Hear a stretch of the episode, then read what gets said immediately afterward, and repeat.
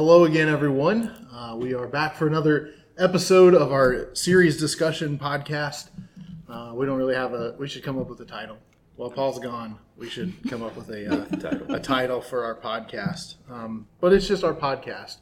We do have a very special guest with us today, Brian Nurick. Yeah, uh, Brian is a very special guest. For those of you who don't know, This is something Bri- special. so much emphasis on Very special. very special. yes, uh, Brian was my, my one of my predecessors here as youth pastor, so I have I have big shoes to fill, uh, high expectations. Uh, I get the privilege of pastoring his daughter now, which is cool. Mara, I believe you were in youth group at some Oh, point for when- like this when much, Brian and so yeah, sitting here, I told him once, and I'm like, "This is gonna be my dream," and he looked at me like, and I was like, oh, "I feel like Brian has overlooked Dream so bigger. many like cringeworthy moments in my life." So the fact that we're sitting here together, it really is. We've, It's a good thing. I feel like we've kind Full of come. circle. Well, right. I don't even want to say full circle yet, Yeah. but we're, we're getting there. We're close. closing Wrap in. round and third and headed That's for right. home. That's right. Joe Nuxhall there. Yep. You baseball fans. um, anyway, so uh, yeah, so here we are. We're on week six, Six, of Epic. yes. Uh, our, our summer series. Oh, this says week six on my notes. If I would just look there, uh, week six of Epic, uh, talking about Gideon. And so, uh, Mara, why don't you catch us up where we're at in this series? So I feel like we've laughed at every title we've had for every series during this whole season because epic, like that's not the word I would necessarily use to describe this summer.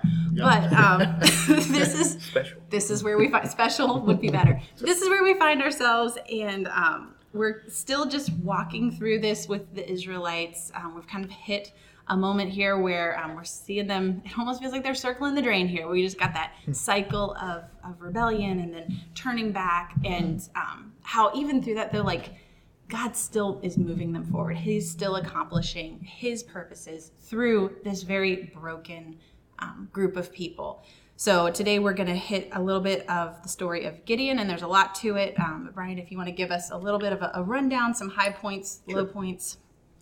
So um, Gideon found. The story of Gideon found the book of Judges, um, six, seven, and eight, chapter six, seven, and eight. And um, the idea behind the story, the introduction to the story, is the fact that um, the very opening line is the Israelites did evil in the eyes of the Lord, which is what sets up the whole the whole problem. Um, the Bible tells us that for seven years, the Midianites um, basically are invading or occupying Israel. Uh, they're not actually living uh, per se in Israel, but the idea is that every time the Israelites plant crops and harvest, uh, the Midianites roll through and take whatever they want, um, uh, regardless of what it is um, offspring of cattle, they take what they want. And so the Israelites are living in the mountains, in caves, and up in the hills, and they're basically in hiding in their own land all the time.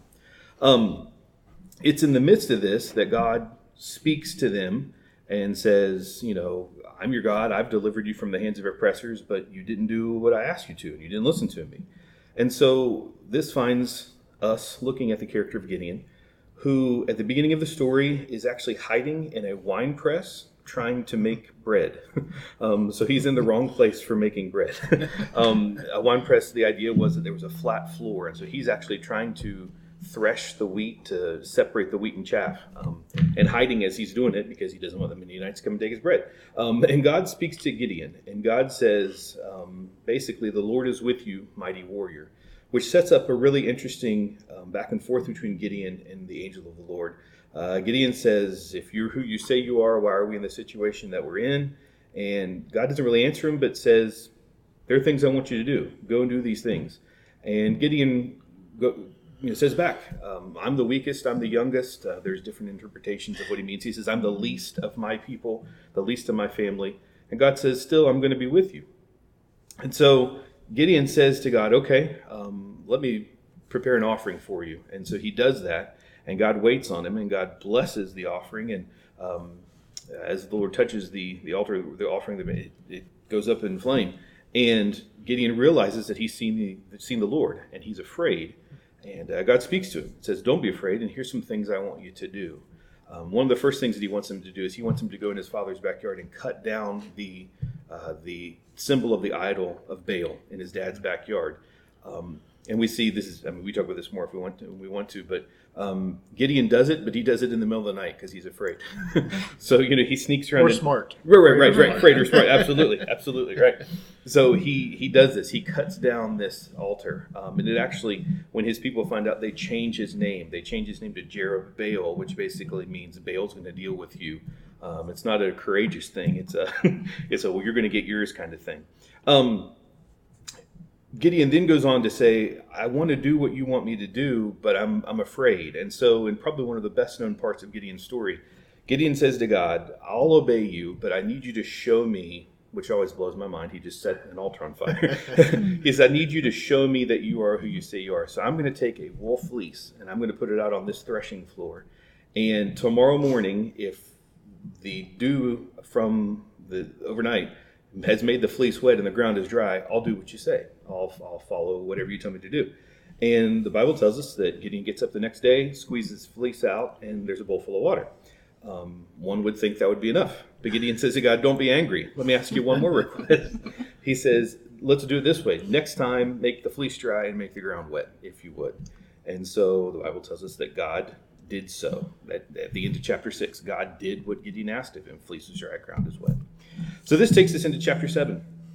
And this is the action that Gideon follows, or, or this is the big thing that Gideon does in God's name. He gathers, um, take make sure I look at my 20, no, how many we go? What number are we looking at? How many men does he gather? Oh, it was 20, 22,000? Yeah, Yes. 22,000. He gathers 22,000 men who are willing to go and fight. Now, I, meant, I didn't mention this at the beginning, but the Bible tells us that the Midianites are too numerous to count. Um, that when they're camped in these valleys, that they're like locusts on the ground. You can't count them. Yeah. So anybody who thinks 22,000 men should take care of everything, this is actually just a fraction of what the Midianites have. So Gideon gathers 22,000 guys, and God tells him, Tell you what, the problem is if you win this battle, outnumbered as you are with these men, it's going to look like you did it and I didn't. So tell you what, we're gonna we're gonna have a little test, and we're gonna make sure that we're gonna kind of weed these guys out. And in a very second famous scene from uh, the story of Gideon, God tells him go down the water. The guys who stick their face in the water, um, get rid of them. The guys who cup the water with their hands and drink, we're good there. And so 300 men drink from their cupped hands. So God gets rid of 21,700 of these guys and leaves, and leaves 300 behind. Um, and so that's what Gideon has. That's who he has to go and fight the Midianites. Um, the night before he attacks, Gideon's standing outside the Midianite camp. He has a vision, or no, I'm sorry. He hears some soldiers of the Midianites who've had a vision that their camp is overrun. And to Gideon, that is God's way of confirming that this is about to happen and God's going to be victorious. And so Gideon takes them in, he divides them into three groups of 100. Each guy has a torch, each guy has a pot, basically, or a, or a clay jar, and a trumpet. And they put the, jar, the torches in the jars. And when Gideon sounds the call, they burst the torches or the, the jars on the ground, and the torches kind of explode in the night. And this is in three different places around the Midianite encampment. And what God does is, God convinces the Midianites that the Israelites are attacking even when they aren't, and the Midianites start to slaughter themselves. They start fighting each other in the confusion. And Gideon sounds a trumpet, and you know, for God, and it's it's a complete it's a complete overwhelming rout. Um, there, Gideon doesn't even lose a single guy, and so what this sets us up for is for chapter eight, where Gideon basically uh, calls back the men in the hills who had been left behind, these 21,000 men, and says, Now it's our time. God has delivered the Midianites to us. Let's hunt them down. We're going to go through the land and, and purge the land of these guys. And so that's basically what they do in chapter 8. And the Bible tells us that towards the end of this story, that Gideon brings a season of peace to Israel. Um, his his son uh, is raised in, in this idea of leadership. Um, his son's son is, is raised in this idea of leadership. Um, but the sad truth is, the story ends almost the way it begins. Um, Gideon dies. The Israelites, as soon as Gideon died, well, I'm sorry, me back up a little bit. Gideon takes all the plunder that was uh, promised him from the, defeating the Midianites, and he actually makes um, an altar uh, out of this gold. He melts it down and makes an altar. And the Bible says that that's a stumbling block for him. In fact, they say that it's it's a snare to his family. Um, so that at the end of his life, he has brought peace to Israel. But at the end of his life, as soon as he dies, Um, the Bible even almost says it's almost like his body isn't cold in the grave, that the Israelites go right back to worshiping Baal. And they go right back to the way the things were before Gideon uh, came on the scene. And so it's it's a challenging story because it's sad at the end that Yeah. things don't, it's not permanent change. Yeah, yeah. Um, so just I, I said the wrong number. Twenty-two thousand was after. Yeah, yeah. Uh, was Sorry. a, so it started at thirty-two There we go. thousand. Yep. Twenty-two thousand left, and then ten thousand were left, and then three three Right. three hundred. So They cut uh, it down. regardless, Right. yeah, we Right. whittled we whittled away, and uh, Right. a whole lot of, of people. a lot of division and Yeah. multiplication. and Yeah. Math is hard. Math is really hard.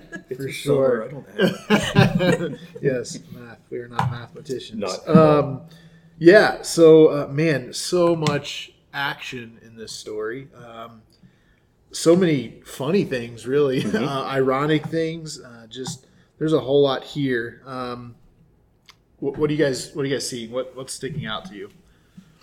Where do you want to go?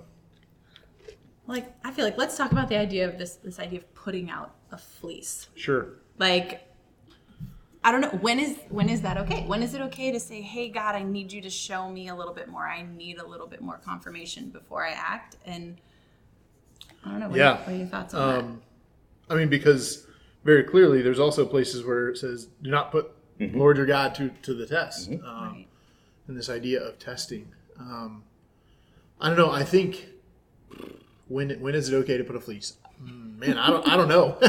I don't know. I don't. I don't think I have an answer. I think maybe um, the maybe the deeper question or the the question behind the question there maybe and, and maybe maybe not. But um, how do I know when something is the will of God, or how you know how do I test the will of God? Not, not necessarily when is it okay to put God to the test or to, to test Him, but how do how do we test um, the will of God? How do we how do we know what the will of God is? Maybe that's a that well. I started to say maybe that would be an easier question to answer. Well, I'm all ears. Probably not an easier, but maybe a more productive question. I think uh, I was thinking about this a lot as we were preparing for this. Um, I think it's interesting to look at the other characters in the Bible who have kind of asked this of God. I mean, I think about Moses who stands in the desert and God says, "Here's what I want you to do," and Moses all but tells God no, like what, 37 times. You know, mm-hmm. he gives him the ability to turn, you know, a staff into a snake and to heal. You know, what I mean, mm-hmm. God physically shows him things, which is a lot of times what we want. I want a mm-hmm. physical sign, Yeah. and God gives it to him, and he still says, "I'm not." You know, to the point where God, you know, if I if everything's right, you know, gets a little frustrated, says, "Fine, take Aaron. You know, he'll talk." Hmm.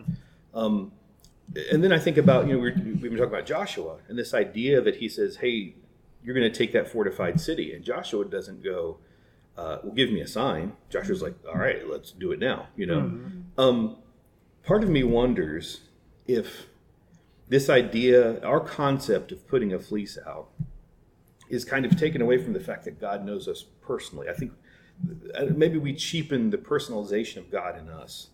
And I think also there's a connection to when God is asking us to lead and do something. In other words, when the pressure is on us personally versus God has a task that he wants done.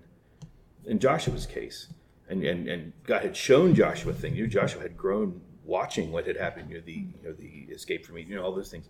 Right. I think there's some differentiation there. Um, it's interesting to me that God never, from what I'm reading here, loses his patience with Gideon's repeated requests mm-hmm. for something else. You know, if you'll just do this one thing, if you'll just do this thing, if you'll just do this one thing. And I think God knows Gideon well enough to know you've lived, I mean, regardless of how old Gideon is, he's lived for seven years hiding in caves. He hasn't seen a whole lot of God's quote unquote blessing in his tribe situation, albeit because of their own fault. Sure. But I think God's patient with him and hears him mm-hmm. out. And, you know, God could have easily said, I don't need to show you anything. Hmm. You know what hmm. I mean? I'm saying do it and do it. And yet Yeah. in this case, he's patient with him. Hmm. Um, I think God knew that Gideon was as lacking in confidence for himself. Right. you know, I mean, e- in, in as much as it's, he's not questioning God's wanting to do something, he's questioning himself. And so God's saying, okay, I'll show you that you're the one I've chosen. Here's some of the things I want you, you know, here's some things you ask, I'll, I'll do it for you. Almost like an equipping kind of thing. Like Mhm. he gives him exactly what he what he need. Which, which as you were saying that, uh, I started thinking of, of Thomas and, uh, and doubting Thomas, and and what he needed is exactly what Jesus offered him. Right. To touch, to physically touch that. So I love that idea of, of God knowing us and knowing us enough to know what we need.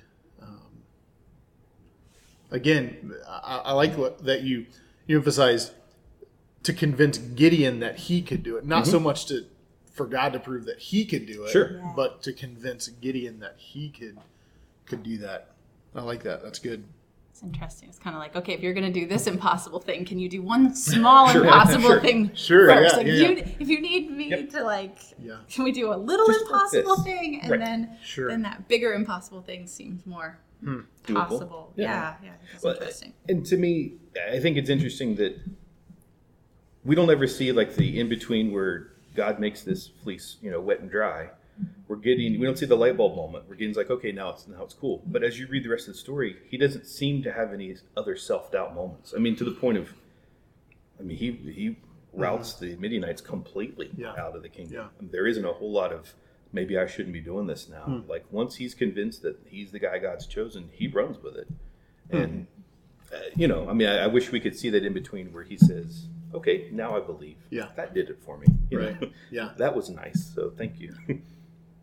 Yeah, I love that you mentioned in there like the idea of him personally knowing us, or even like our personality, because it does seem like there are some people that just need a little more proof. They need a little more guy. They need a little more. Um, and so when we talk and act like doubt is hmm. so destructive or it's such a negative thing, it's like that's not usually Yeah. how doubt is handled. Great. When we talk about, when talk about people questioning God, it's not usually him saying, "Oh, you're done. That's it. Like you asked a question and we're out." Mm-hmm. Great. it's always a kind of answering that question maybe not in the way that he wanted it answered like he said how do i like where he didn't answer those questions directly at times but there was an answer i was thinking, even thinking of like zachariah with um, saying well how am i going to know like that elizabeth's going to have a baby and he's like oh do you want a sign here it is like you're going to be mute so i feel like it was he answered the question Right. but it was not uh, maybe not the sign that he was Sure. hoping for Yeah. Right. But it was the sign that worked. You know what I mean? I, mean, Yeah. I- Sure. I, think that speaks again to just how much God knows us. right You know, uh, like you said, Zechariah probably never in his wildest dreams would have thought that God would have, you know, made him mute for that the length of time. Of all things, he could have shown him something else far more impressive. But that's what changed his heart. That's what got him to convinced and believe. So Yeah. I don't know. I, I, I think, I think God knows us, and we say this, but I think the application of it, God knows us individually far better than we know ourselves, even to the point of I don't know that I believe that you want to use me. How He chooses to convince us is tailor made to Yeah. who we are. Right. So let's let's make that practical then, um, because I've never had a moment as dramatic and as much of a physical sign as an altar spontaneously combusting or uh, fleeces becoming wet or dry. Um, the truth is, is that most people probably don't have such a physical sign when they're looking for God's will. So maybe let's make that a little bit more practical for now. How do we how do we know what God's will? How does God? Maybe that's a better question. What are some other ways that God uh, affirms His His will in our lives? Does that make sense? What I'm trying to what, I'm, what I'm asking there, rather than a fleece being wet or dry. Sure. What are maybe some very real right now ways that that, that might happen? I so like for me, it's the words of other people that I yeah i was thinking Um, community mentors. Um, man, when there's when there are things that I'm just like I'm feeling like Gideon, not you know not battle or things like that, but decisions that I have to make or direction that God is is maybe calling. Um, like I I do need some of that convincing, and uh, and I've found um, that words of again words of, of mentors um, are, are significant in that where I can just I can pick their brain I can say hey this is where I'm at this is what I'm thinking help me process through that. Uh, I think is is significant in uh, in that and so it's nothing as dramatic as a uh, as an altar burning up but it is it's it's one of those things where God uses those people in my life in my life to uh, to to provide whatever words they are that that, that are needed in, in that uh, encouragement and direction. So that's just one thing that I've experienced. Yeah, I was kind of thinking like community is what kind of popped in my head. Just thinking like we talk about how well God knows this, but also like we're all blessed to be in, in community and fellowship with other people who also like know us well. And if you don't have people that you feel like you can be open and honest and genuine with, like seek out those relationships because when we talk about being filled with the Holy Spirit, like there are moments when I get to speak truth into my friend's life and they do the same for me. And so sometimes there's I have not even said a word about something and someone will say something to me and it's like there's no way you would have known that I was Right. struggling with that or thinking through that. Like it's just so off the wall. But in that moment, I just feel like my ears perk up, and it's like, okay, wait a minute. I need I need to listen into this because I'm I don't believe in coincidences. Right. I, I was going to say, and this is going to sound weird, but um, I feel like the older I get, and I know I'm significantly older than you guys, but I don't know about significant. oh, it, I- it, Like, it feels seems like a stretch. It feels significant. Uh, the the older I get, the more I feel like God is teaching me to not take circumstance for granted. Uh, and that that's the weirdest thing in the world to say because I think that almost makes the conversation spin back to waiting for some magic moment from God. But God has confirmed things in my life. God, I don't even know how to say this right way.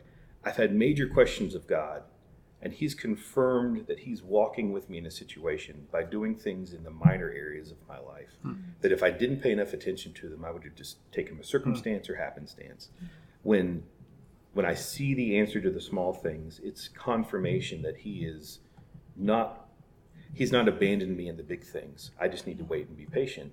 Um, and that happens in conversations. That happens in um, I can't tell you how many times I've run into someone that I didn't expect to see somewhere, and in a brief conversation with them, some some enlightenment has come from God. Then He's pointed to me and said, "Do you think, you know, what, did you think that was a mistake? You know?" And I'm uh, okay. So you're you were with me there.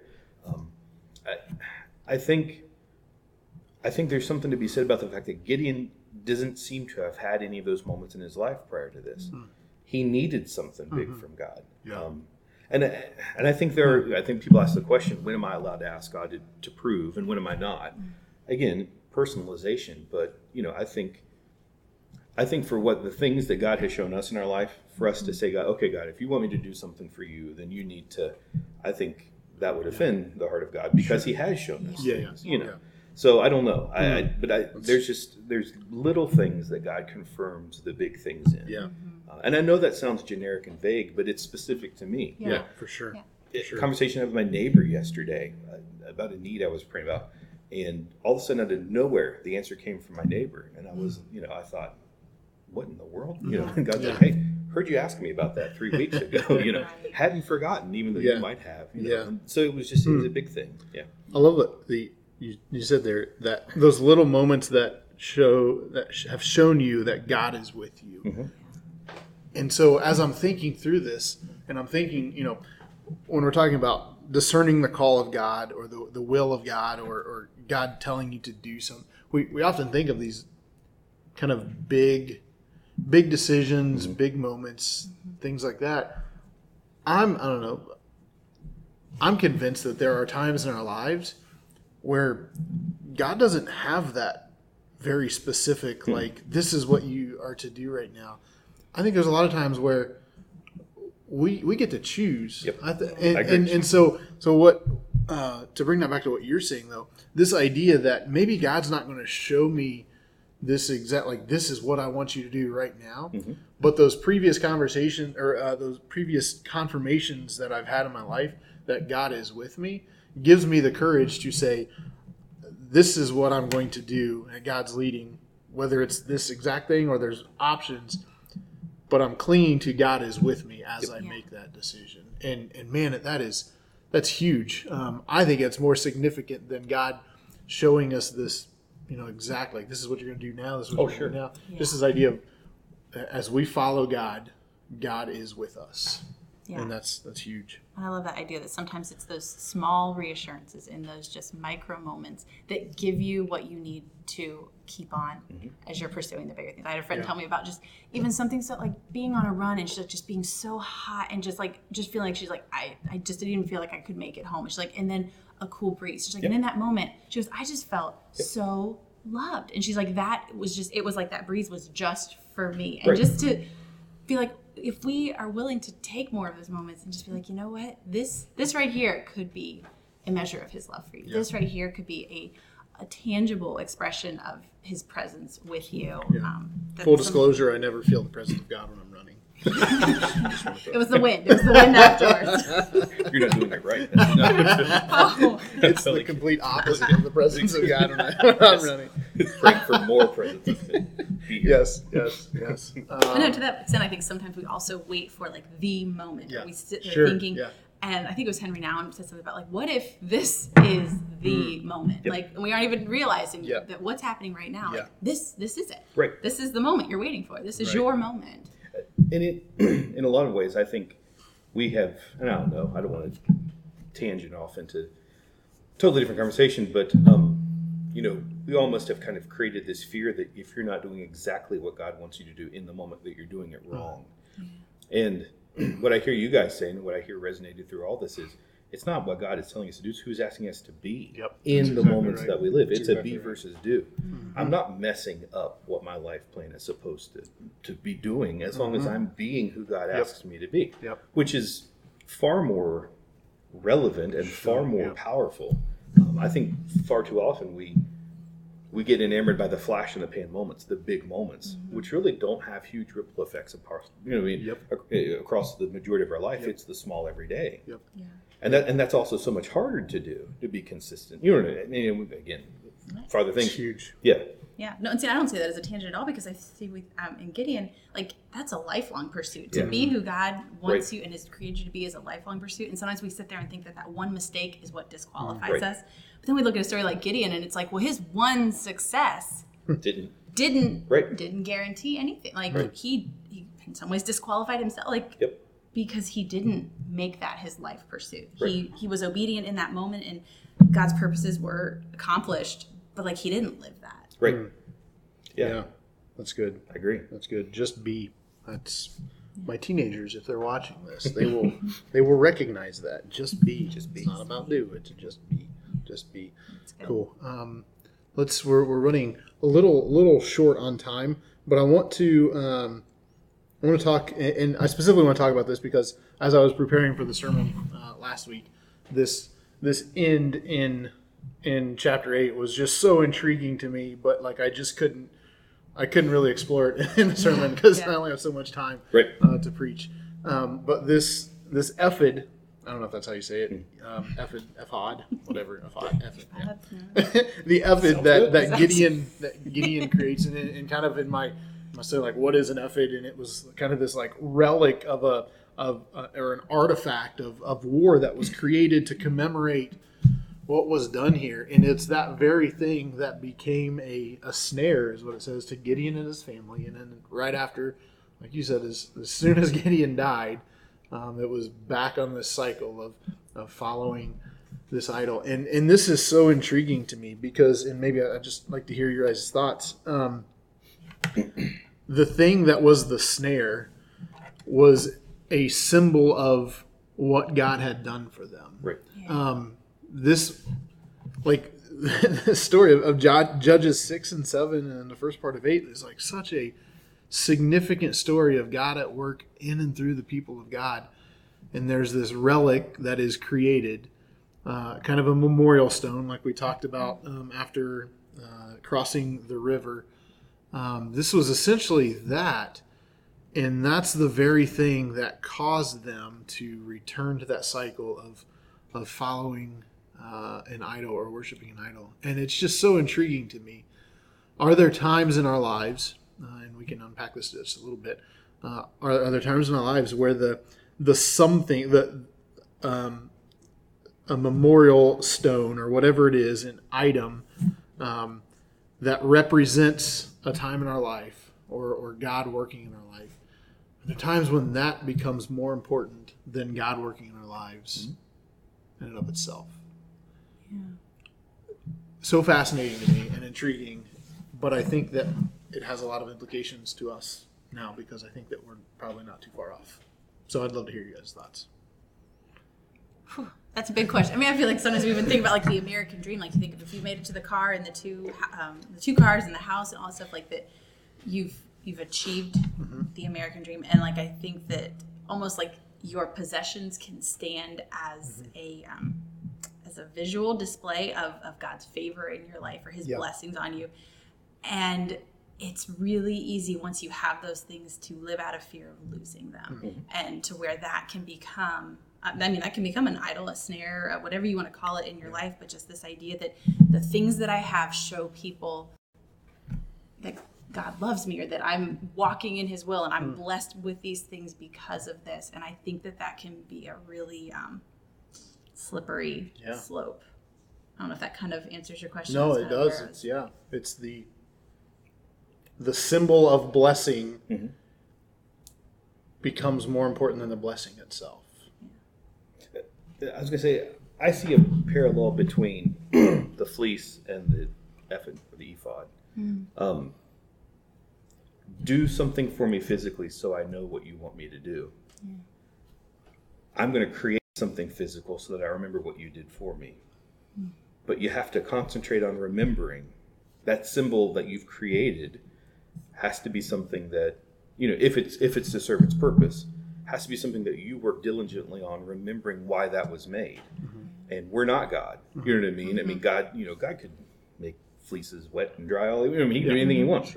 Um, he did that for that moment in gideon's life so that gideon would know that he had chosen him. Um, gideon tries to replicate the process. And again and this wasn't just a gideon thing. This is my understanding of this whole thing is it's massively cultural you take Yes. Yeah. plunder that had been taken from you, and now you're taking it and repurposing it, almost in a symbolic purging of who had taken. You know what I mean? Mm-hmm. It's it's it was it was an important symbolic gesture. It was something, and it wasn't something that he had just created himself. This had been going on for generations.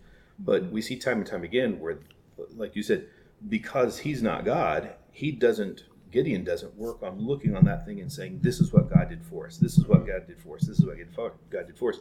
So, like you said, the thing that was created in memory of what God has done becomes the thing which becomes worship. Which I think then that goes right back around. How many times do we need God to show us? Mm. And how many times does the thing that God show us become the thing that, you know, mm-hmm. that's what you're asking. I, I think I've seen this sometimes working with youth, you know, the altar experience, the emotive output that, and I, I'm not cheapening any altar experience whatsoever. Yeah. But I have experienced times when kids, when that, that feeling, that emotional outpouring that they got became what they connected to and not the truth of what God spoke Yeah. to them, maybe Yeah. quietly or the way He's confirmed things in their life. And I say youth, but I mean, I know Mm. I myself as an adult Yeah. have felt that before. Even to the point of saying, I wish I could have that experience again. Mm. I wish I could feel that way again. And that, you know, I mean, do I want the feeling or do I want what God Yeah. showed me and the change That's that's supposed to come out of it? I, I think that's a modern day interpretation Sure. of that. And, you know, I mean, if we go full disclosure, there have been times when I've said, God, if you will just speak to me now like you speak spoke to me then. Hmm. And I think God's going, well, that worked for then. Yeah. I don't want to do that for you Yeah. now. Yeah. I want to do something different hmm. if you'll listen. Yeah. It's almost like the big moments should be seeking or pointing us to seeking him in the small moments. And when we mm-hmm. sit there and say, Well, I, I only am going to hear you in the big moments, we're missing it. We're Right. missing a lot. Yeah. And every time you try to replicate that, I mean, Yeah, every time you that's try it. to whip up some sort of emotional connection, or and, and that's not what the purpose of why we worship and why we do what we do. Mm-hmm. But I've stood in services before and thought, I'm trying to get mm-hmm. out of this service what I've gotten before, and that wasn't God's intention for that service, or for the people leading, or for my participation in that service. Yeah, and it goes so far as to kind of saying that we need those same elements, mm-hmm. or like I need to sing those same songs mm-hmm. that I, you know, where I experience God so real. Mm-hmm. It is very much, you know, I got to replicate that. Um, and so, at what point does does the do the elements become more important